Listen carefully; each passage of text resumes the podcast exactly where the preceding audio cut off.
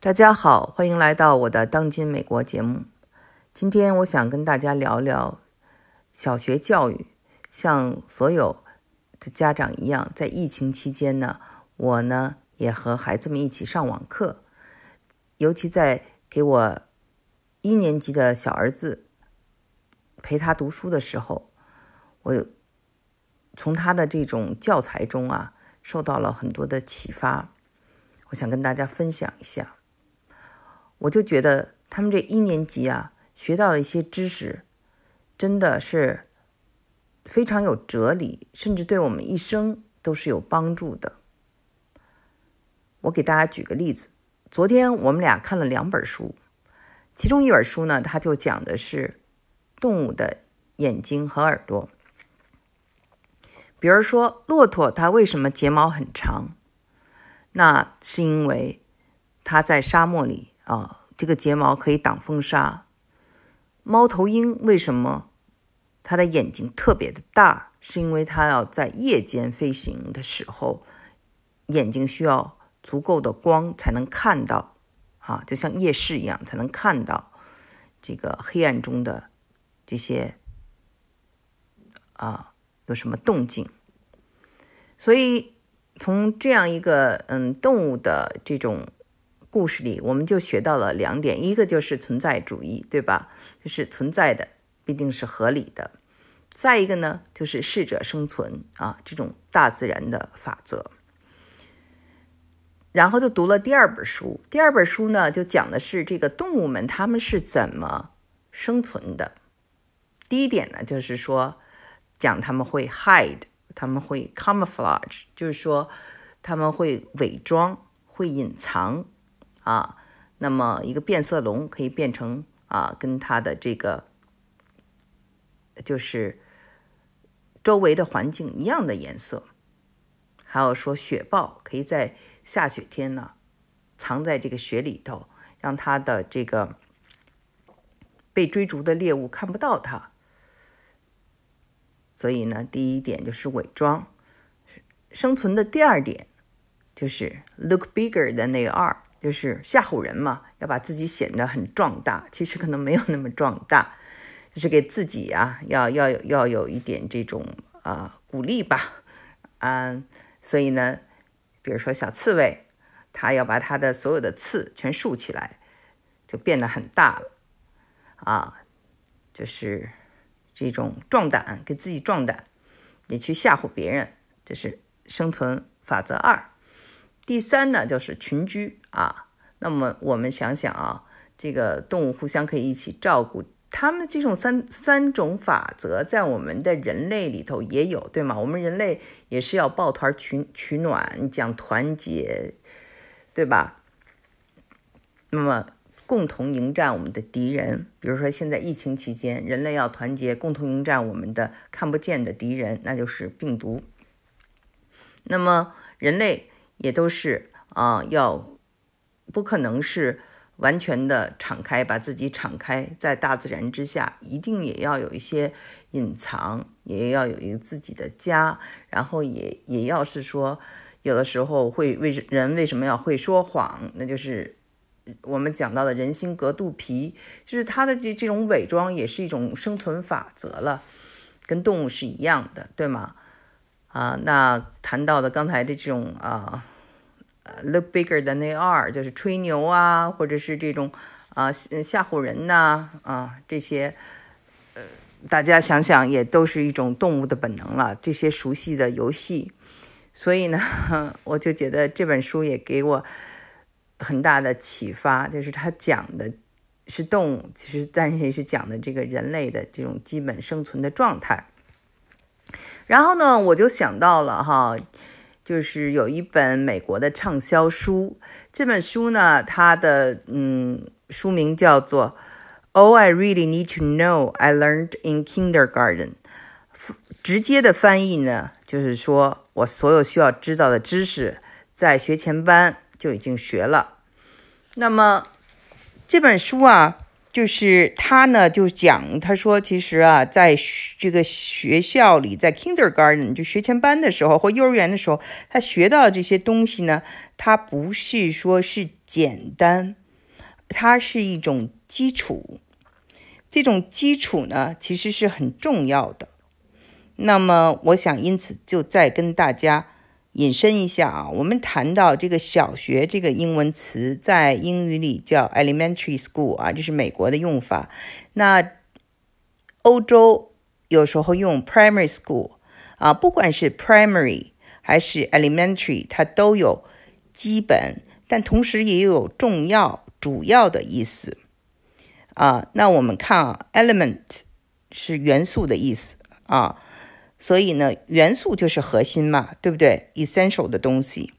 然后这个 primary 肯定是比这个中学叫做 secondary， 对吗？ primary 肯定更重要， secondary 是其次的。所以可见这个小学的这个教育是最重要的。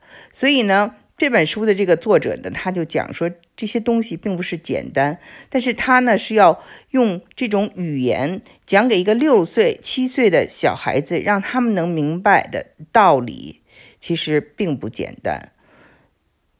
就是大人可能会好懂一些的事情，小孩子你要用更巧妙的办法来讲给他们听。所以这就是为什么这种小学教育其实很重要。然后他呢就讲了，就是说为什么这个他需要学的这些东西在他后来的人生中都对他起了很大作用呢？他就讲了这么几点。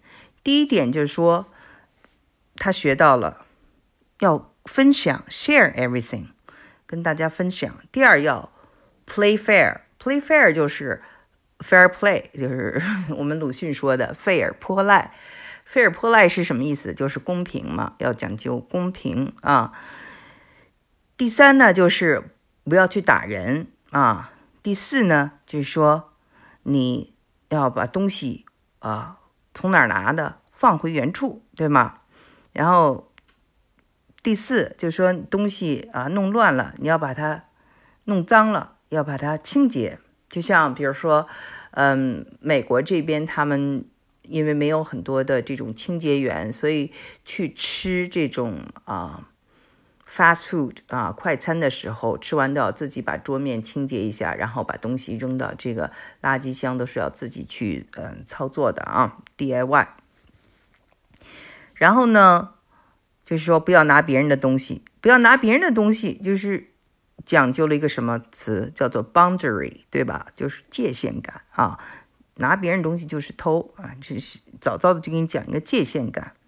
然后当你伤害了别人的时候，你要会说 sorry， 说对不起。然后就是一些基本常识，像吃饭前要洗手啊，我们现在讲的这个问题看来特别的重要，对吧？在这个疫情，在这个病毒面前，洗手是多么的重要。然后上完洗手间要冲马桶，这个也是很重要，对不对？然后就是营养了，所以他接着讲，就营养就是 warm cookies and cold milk， 要吃饼干喝牛奶对你身体好。然后要 live a balanced life， 就是一个比较平衡的生活。我们想想幼儿园的小孩其实生活真的是很平衡，他一会儿学点东西，然后一会儿玩一玩，一会儿睡一个午觉，然后一会儿可能是画画画，一会儿可能是唱唱歌，一会儿就去跳跳舞。所以呢那样的生活安排其实是很合理的。我们成年了以后可能都不一定能够那样的过一种平衡的生活。所以呢那个当然小孩嘛要会保护自己，所以呢他出门要留意外面的车，对吧？小心车辆。然后呢就是老师还告诉他们了啊，就是说金鱼小仓鼠还有小白鼠有一天都会死去，我们人类也会死去。所以呢在 kindergarten 的时候对人的这个生老病死应该也有了一个基本的概念。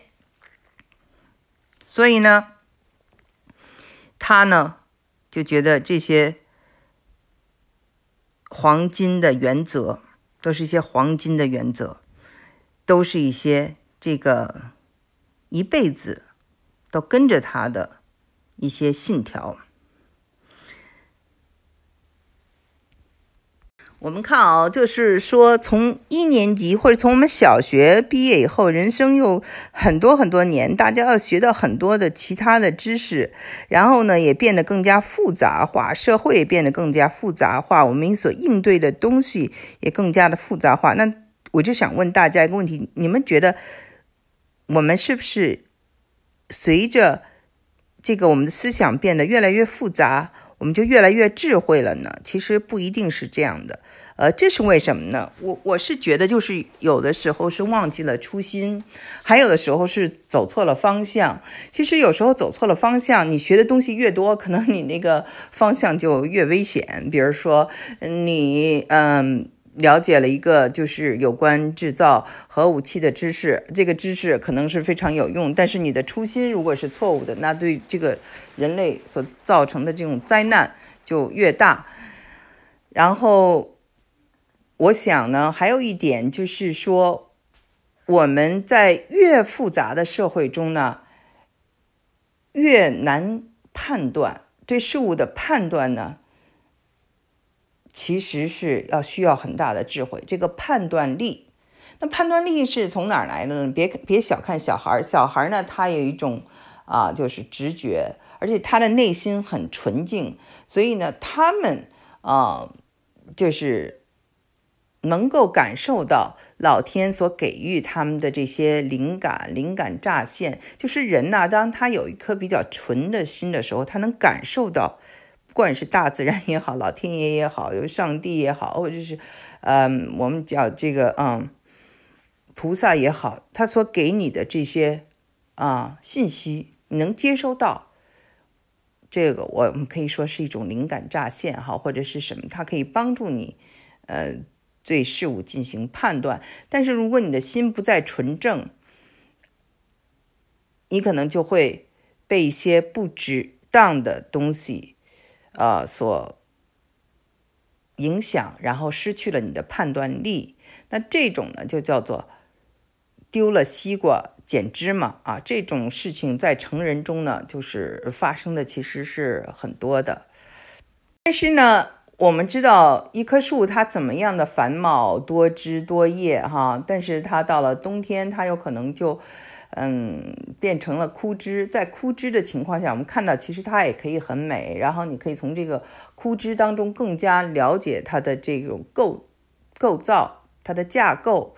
所以呢我们想说的就是这样的一个东西。其实小学的教育或者更早的一个教育给我们的是一个架构，这个架构呢是不能忘的，也是不能错的就是就像人这个骨头，如果没有长好，它长歪了，对这个或者这个腿，一个腿长一个腿短，人的这个后来在成长过程中这身体都会发生各式各样的问题。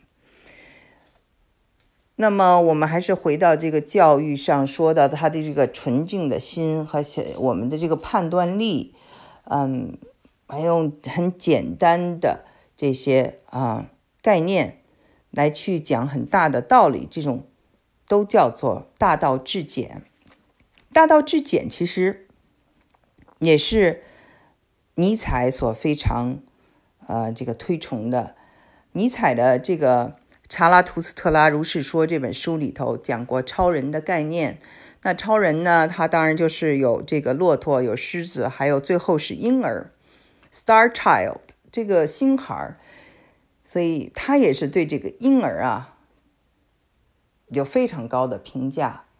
所谓婴儿就跟小孩子一样，他是非常纯净的是纯阳之体，所以他能接收很多很好的信息，很好的概念，而且呢他没有很多的负能量。